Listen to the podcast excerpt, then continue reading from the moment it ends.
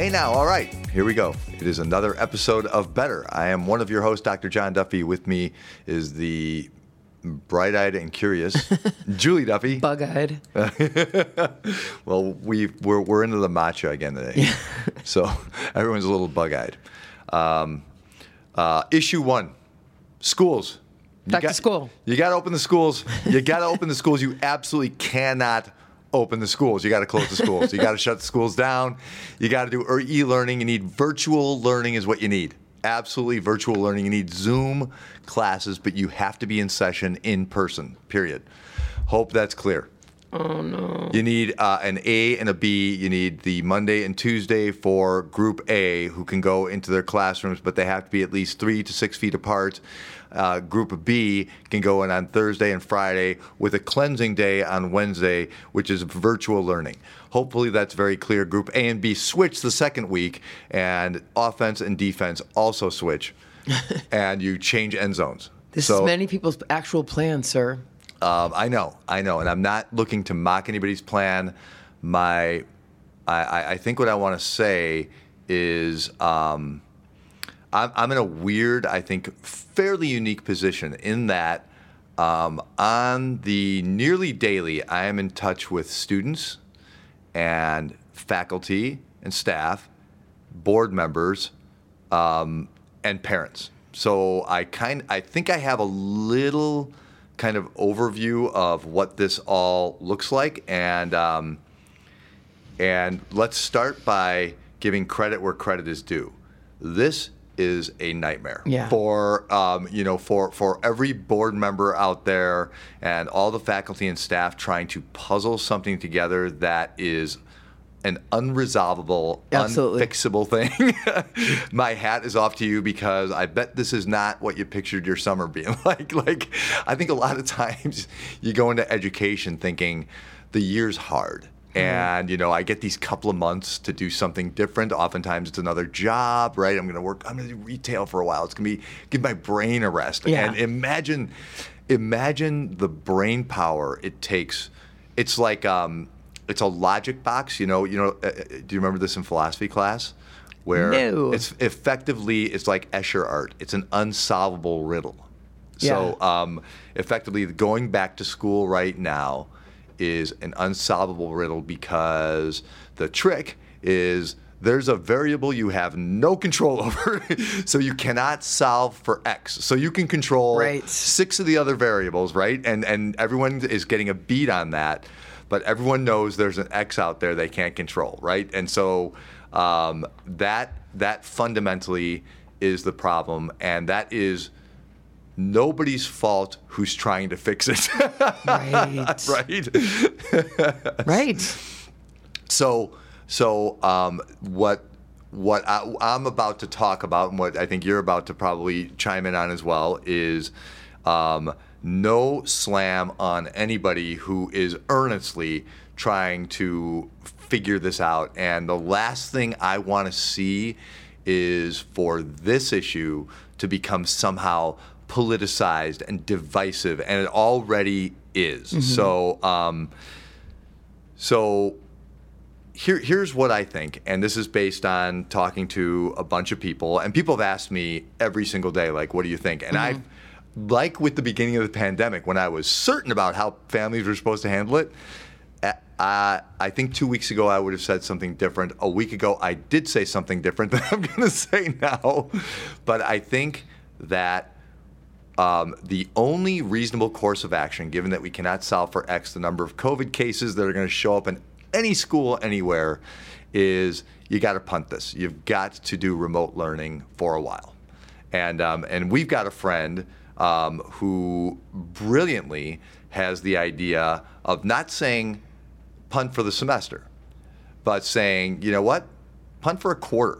Let's punt for a quarter and give us 8 weeks to really work on this. And either we perfect this thing, this virtual learning thing, and we do that for another quarter, and then next semester we get back to as close to normal as possible. Yeah, I like that idea. Oh, sorry. Go ahead. No, I never thought of that. I like the idea of breaking it down in something that's, manageable, like a small period of time. People can wrap their brains around that. And then if they make the decision, then they can then really take the next few weeks and actually lock that down and prepare for that online learning and make it really, really good. It also takes out all the crazy choices that every family and every kid in the family has to make. It's too haphazard. It's too much to ask. So much pressure. Yeah.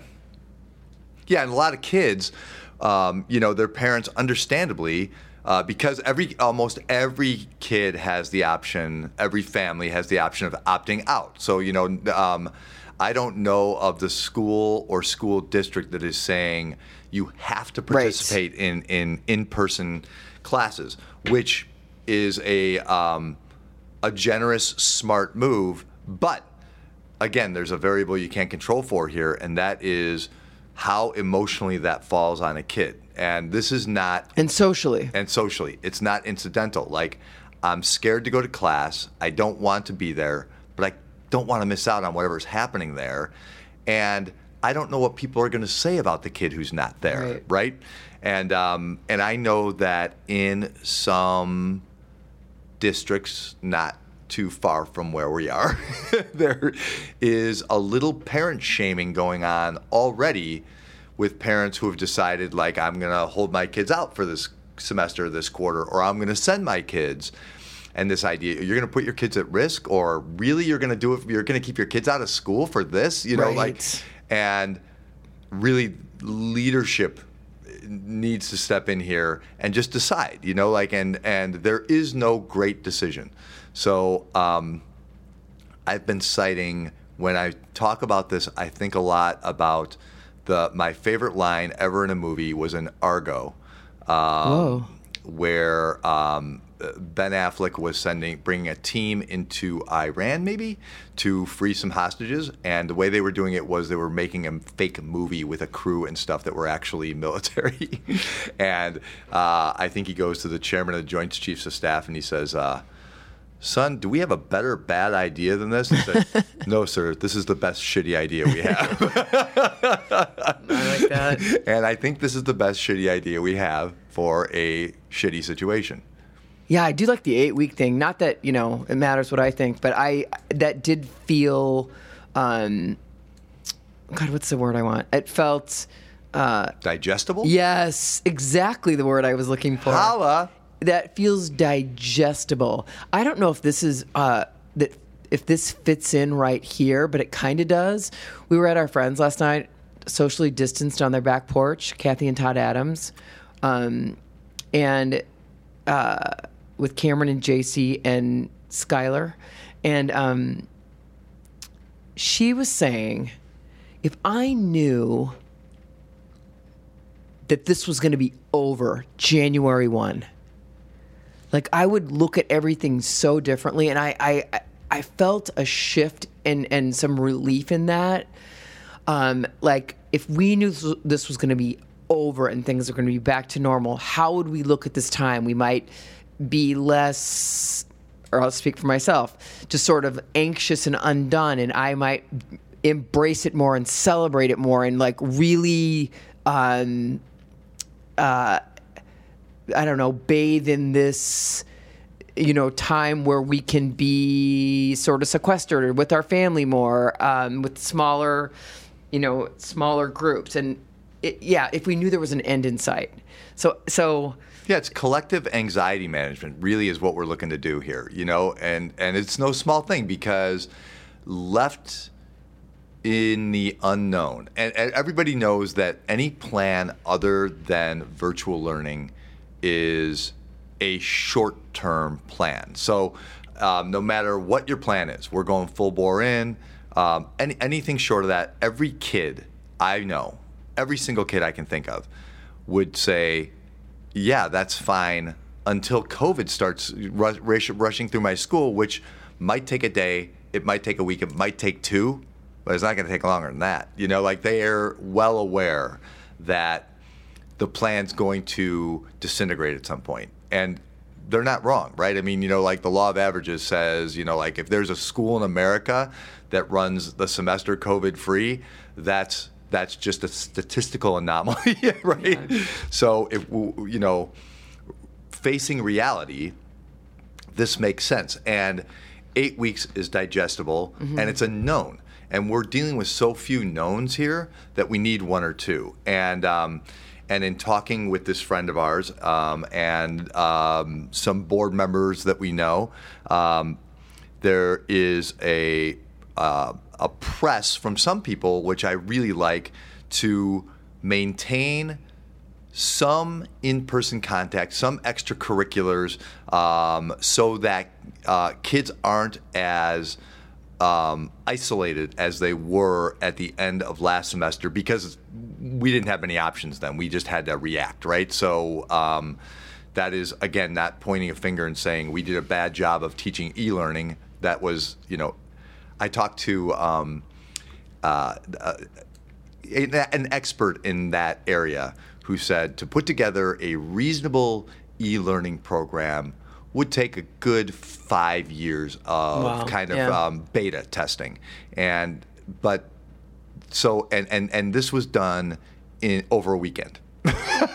So effectively e-learning had to be done over a weekend, or if they were lucky, they were able in some districts to extend a spring break one extra week. So it was done over 2 weeks on the long end. Well, and a lot of schools didn't even have it, the option of it, right? Because yep. people weren't, didn't have the tech to do it. But there's this opportunity to be creative, right? So, so school buildings, by and large, are going to be open. So you can have some small group masked meetings where, you know, you could say, like, on Wednesday, we're going to meet, this math class is going to meet, but not everybody all at once, but this group and then this group and then this group or whatever, you know.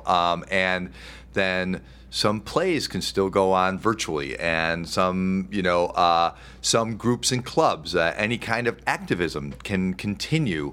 But there can be this now plan for the next month, instead of trying to figure out something that is not figure outable, to think, okay, how do we engage? And that's the word that's on my mind is, if this is the inevitable, let's talk about keeping kids engaged, because kids will tell me, you know, the second half of last semester, the problem for them was isolation and disengagement. They didn't feel engaged in any coursework or connected with a single peer, and that's not going to work. Right. You know that. So, if we're going to really think about what is good for the emotional well-being of the kids, academically, I will defer to experts on that, but, you know, I think the more engaged a kid is in classrooms, you know, the more they're looking at a teacher in a classroom, the more they're able to actually talk with a teacher through either a Zoom call or in the classroom on occasion. That makes way more sense to me than something that is recorded or, you know, just straight up assignment based, which is absolutely disengaging. And kids told me effectively they learned their way around that within a few days. And so if that, they said, if you do that, we're gonna find our way around that. That's not engaging. That's not interesting. We'll cheat. Yeah. Like, we'll cheat if we have to, because it's not that hard. You know what I mean? Like, I can, if you give me a multiple choice question, I'm Googling it, and I'm not going to learn anything. So we got to be more creative than that. But for social emotional stuff, that's where the next challenge is. Like, you know, how to keep kids engaged, because if they're not engaged, man, they've, in all fairness and doing the math, a lot of kids haven't been in school now for 6 months. Yeah. Once we get back to it, that's a lifetime, man. You know, and to be, I'm glad they've got some time together this summer, but they're gonna have to maintain some degree of emotional wellness. They're gonna have to have some connection with teachers, with coaches, with music teachers, with whatever, you know, whatever their thing is, and with each other. And if some of that can be safe and in person, better. Yeah. You know? So that's kind of where we stand on this. Am I right? Well, I mean, I did like the idea of, you know, the 8-week chunk starting online, and that it's not a whole semester, so it's finite. And then I didn't even think about the fact that when kids were doing online learning, I don't know why I pictured teachers in classrooms, but of course they weren't because the schools were closed. Right. So if you can set up, you know, if teachers are teaching in classrooms and kids are actually on a schedule in a class, like online in a class with a teacher leading it, that's different, right? That's better. Way better. And then you can finesse, like you said, maybe those small groups coming in to meet. Yeah, so there's some good news there. I think that those things sound good. And if I can be so bold, because I think educators have a lot of time on their hands right now. No, I just want to throw out a thought, and I kind of just want to bookmark this. This next year for schools and school districts, no matter what, it's going to be messy. And we can look at that as a disaster or an opportunity. And the opportunity I smell here comes not from me, but from the kids I work with. The way we teach right now doesn't work very well. Kids tell me this. Yeah. So the idea of education reform, with a nod toward the fact that we have an internet and kids want to learn in a more interactive way and want to be part of the process, want learning to be as much a discussion because they're discerning and they want to learn how to learn as much as they want to learn material. I think we have this old agrarian method for teaching kids and housing them for 7 hours and just keeping them occupied with busy work. And I think we can streamline this process and make it really work for kids so that they are, again, engaged in a different way, because I see really, really, really, really bright kids who just aren't engaged in what's happening. And so the grading system doesn't work for them. The methodology doesn't work for them. Sitting still doesn't work for them the way it probably worked for us.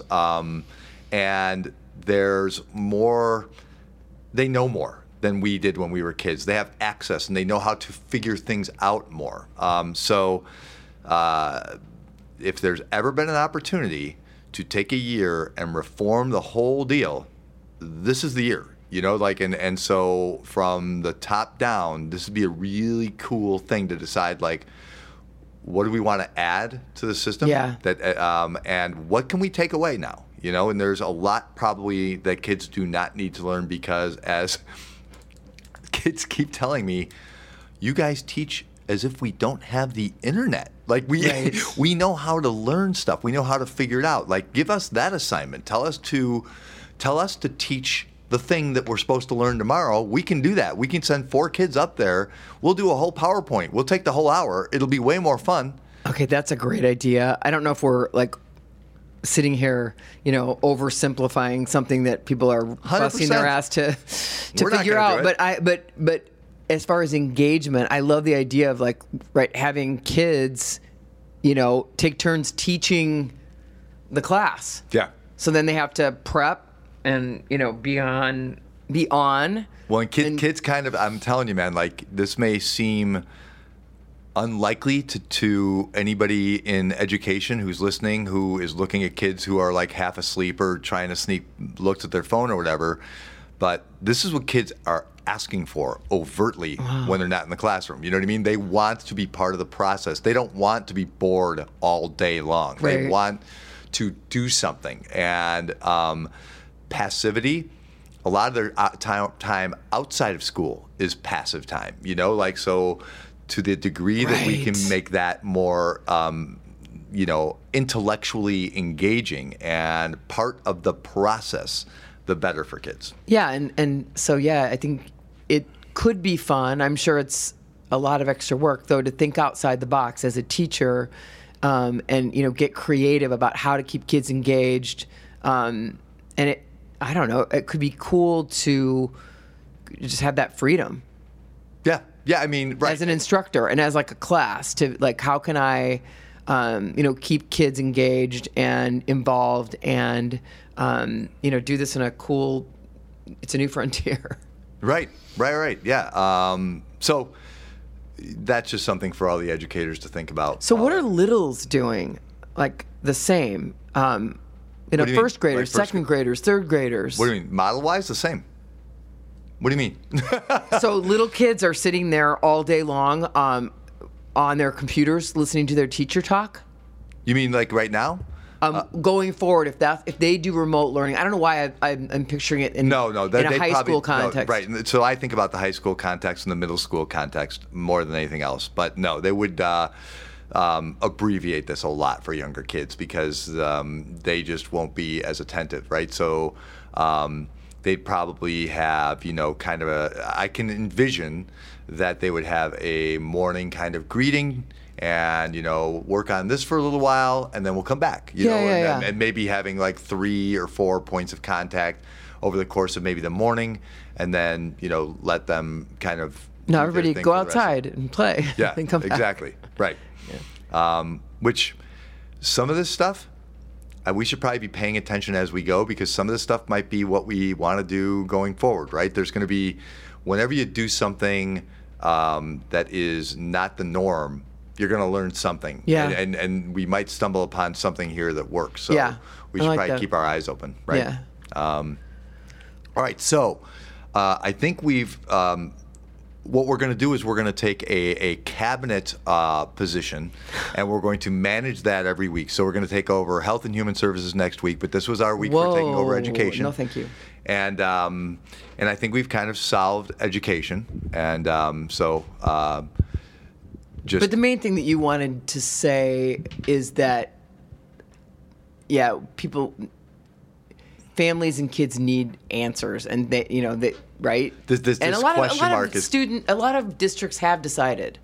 Yeah, but this question mark for a lot of districts, especially around here, but not solely though, across the nation, haven't decided or are still on the fence. I think to lend a clear answer to people now, like really, really soon, because anxiety is rising, and trust me, that's a fact. I say that all the time, and I know it probably gets old to hear me say that, and people are probably like, Duffy, when is anxiety not rising? Because I feel like that's all I ever say. It's not rising now. Right, but I'm telling you, like, what if people knew, okay, for the next 2 months, or for the first 2 months, this is how this is going to be.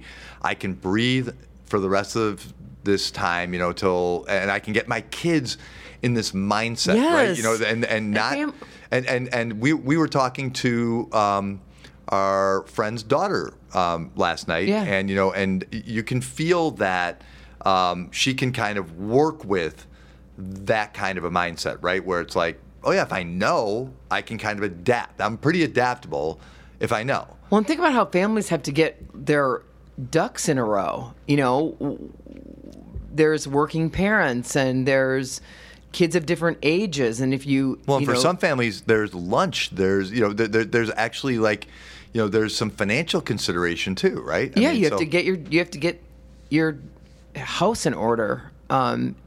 So yeah, the longer it is upheaval, just the messier it is. Yeah, we need to get rid of some of the unknowns.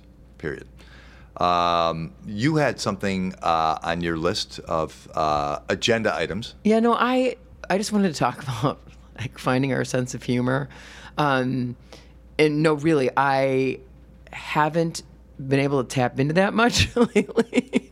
I hadn't noticed. But I had a friend who had a really kind of wackadoo experience, and she made a little video and sent it to me. And it was, you know, she kind of overheard some people, you know, talking about all the conspiracy theories and actually believing them, and you know, that was kind of depressing for me. But you know, she said, she texted me, "Oh my God, you know, my mom and I were just cracking up," and I literally was like, "Oh my gosh, I forgot that that's an option." Right. You know, these days will pass, and these things are on all of our plates. And I guess we can, you know, I need to lighten up a little bit. You know, I'm seeing some of my friends navigate all of this with, you know, the COVID piece and living life in smaller circles, navigate it with great care. But also I see a lightness in them. You know, they're not I'm more worried about things than I thought I would be, and John would concur. But man, it is a surprise. I forgot about you know, when someone says something, you know, that you might think is a little kooky, like you could pick just laughing. And not, I don't mean laughing at them, or maybe, but just laughing. Like, I forgot about, you know, having a sense of humor, which we usually kind of live in, like laughter. But I literally forgot about it. So I just want to remind anyone else who forgot about having a sense of humor. Well, and I guess the luxury a lot of us have, those of you who are educators for sure, me, is when you're hanging around with like kids, you laugh a lot. Yeah. Like, you know, like, because you're able to laugh at even at really grim moments.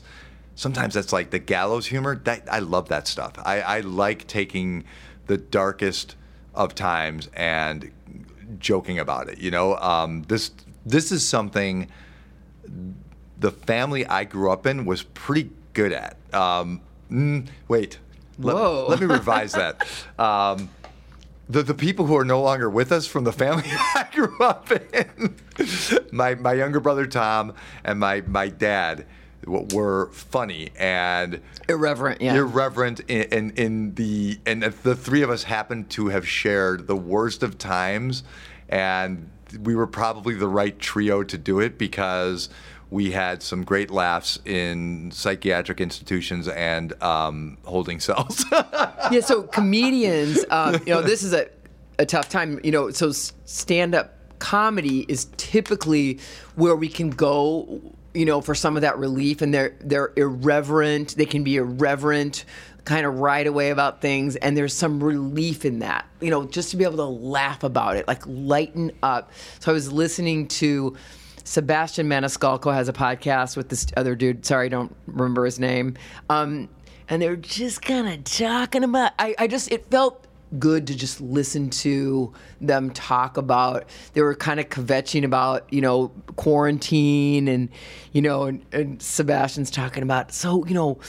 My wife and I are taking a walk. We don't plan to go onto the beach, but we decide to. We got the stroller and it hits the sand, so we got to empty the stroller. We got the two kids. You know, we find our spot and, you know, we get in the water, and then, you know when you're sitting there and you're playing with your kid, and then all of a sudden there's like a kid that's kind of looming around, you know, because their parents aren't paying attention to them, and, you know, I don't know, it was just funny because that's happened a million times to us, and it's darling, but like when you're trying to socially distance and like kind of venture out, anyway, it was just funny, just, you know, them making comments about, you know, different aspects of this that are annoying, and just, it was just a relief to me, and I've been forgetting to laugh. Honestly, when my friend said she and her mom were laughing about these people talking about, you know, this is a hoax and we're going to get injected with a chip, you know, Julie, that's happening. I would have not thought to laugh about that. But of course, it really was jarring. I'm like, oh yeah, I'm just sitting here in this chair tripping about everything, and I forgot to laugh. Well, I noticed that. So Julie listens to a lot of podcasts, and you have this instinct, I think, to like listen to lighter, funnier ones when you need that. You know what I mean? Like sometimes, so I think when you're looking for intellectual stimulation, you're going to listen to Dax Shepard and Armchair Expert, but you will listen to sometimes Justin you need Long just vapid. Or he's good, or just kind of normal conversations, about life. And podcast alert, Bateman has a podcast, just to throw that out there, right? Yeah, I just saw that the other day and sent it to you. Yeah, I'm very excited about it. Big fan of Bateman. And I suspect it's going to be fun and funny. I think he's got the chops for podcasting. Yeah, no, it should be great. Wait, Bateman and who? Will Arnett. Bateman and Will Arnett. Those of you who are deep in the Bateman catalog will recognize that he and Will Arnett were brothers in Arrested Development, and Will Arnett played Job. All right. So, yeah. A magician. Just remember to laugh. And because these days will pass, so the to the degree that we can be up lighter. I'm talking to myself. Oh yeah, Julie's working lighter. I'm just watching her work her way through this. And yeah, so yesterday I woke up and I really was. So Friday, I found myself in a funk I did not expect. Just asked John. It's like, and then we started watching this show called The Sinner, and it's season one, and it is we got hooked, but it was so dark and twisted. We're like, what are we doing? You know, reality's so that way right now, but it manages to pull together. You know, all these like Netflix and Hulu series that are like, you know, eight episodes long. You know how they all like kind of pull together like seemingly normal people into really, really awful circumstances. And these are not seemingly normal people, and they're in awful circumstances. Everybody's backstory is just hideous, and there's all this really dark, creepy stuff going on, and I literally am like, what are we doing? What am I doing to myself? Because I feel super raw lately, but so anyway, the next day I woke up. And the one theme is child abuse, which is one of Julie's favorites. Good God. Why did you say it? I don't even know why. I don't know. Anyway, I woke up in the morning, and I was looking for something to give myself some happy traction for the day. And there was Kathy Adams posted a picture of herself, and she'd written on her hand, "Look for good things." Is that what it is? Look for the good. Look for the good. Look for the good. And it actually, oh my gosh, it changed my day. I'm like, oh yeah. Yeah. So look for the good. Because we all typically are wired to focus on the negative, and it's so easy to find. And so look for the good. It's a little happy reminder. And also, I was listening to a Dax Shepard podcast, and it was about, this guy was on talking about how you can rewire your brain and your nervous system, you know, through meditation and actually some really practical steps, because he said in the beginning, positive experiences do not imprint, do not stick with us, you know, and which is, we have to really work on sitting with them and remembering them in order for them to stay with our bodies and souls. Yeah, because negative stuff really sticks. Oh, it's sticky. Hardwires. Yeah. And so red alert, everybody, you know, put your ha-ha hat on and remember to laugh and look for the good. Well, and I suppose speaking to myself, not just look for the good, but don't seek out the negative. Don't seek out, like, so one thing I do on the daily, I mean many times a day, is I will look for upsetting, dissenting information on Twitter or elsewhere, just so I can be like, you know, yeah, angry. You morons. So I can be angry, right? And that probably is not the healthiest thing. No. So, no, I tend to now, I'm trying to focus on the fun and the funny. Yeah. Yeah. It's just, yeah, it just, I literally was like, whoa, never thought of that. Laughing about it.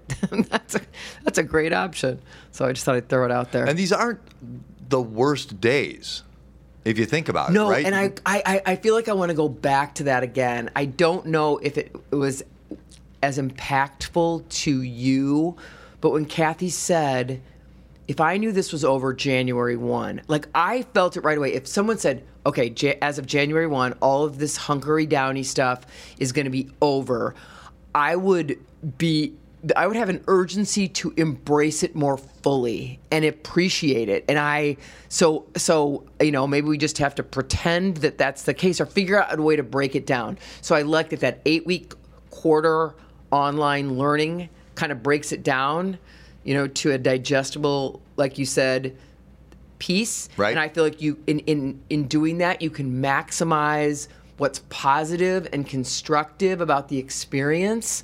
And we have to do that for ourselves because we're being told, you know, we hear on the daily, there's sort of no end in sight. Now, that can look like a lot of different things. It doesn't mean it's always going to be a total shit show. Like, there's going to be, it's going to morph.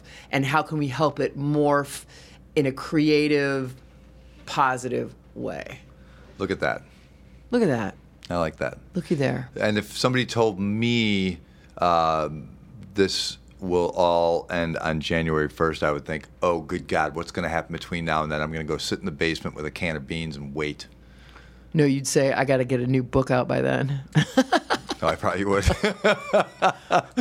Or an addendum to Parenting the New Teen in the Age of Anxiety. Just a little, like, insert. A pandemic chapter? Yeah, the pandemic pamphlet. Vaping during the pandemic. Yeah. So look for the good, don't look for the bad. Reform education. Oh, yeah. And no big deal. Just, yeah. And no school for 8 weeks, e-learning. Okay. I think that's what we're looking at here. Yeah. Laugh at the people that you want to clock. Did I say that out loud? Yeah, you did. And I don't think you were kidding, right? No. All right. Love you. Love you. Bye, folks. Love you all. Folks, I don't. Folks is not right. Friends. I like friends. Yeah. All right. Take care, friends.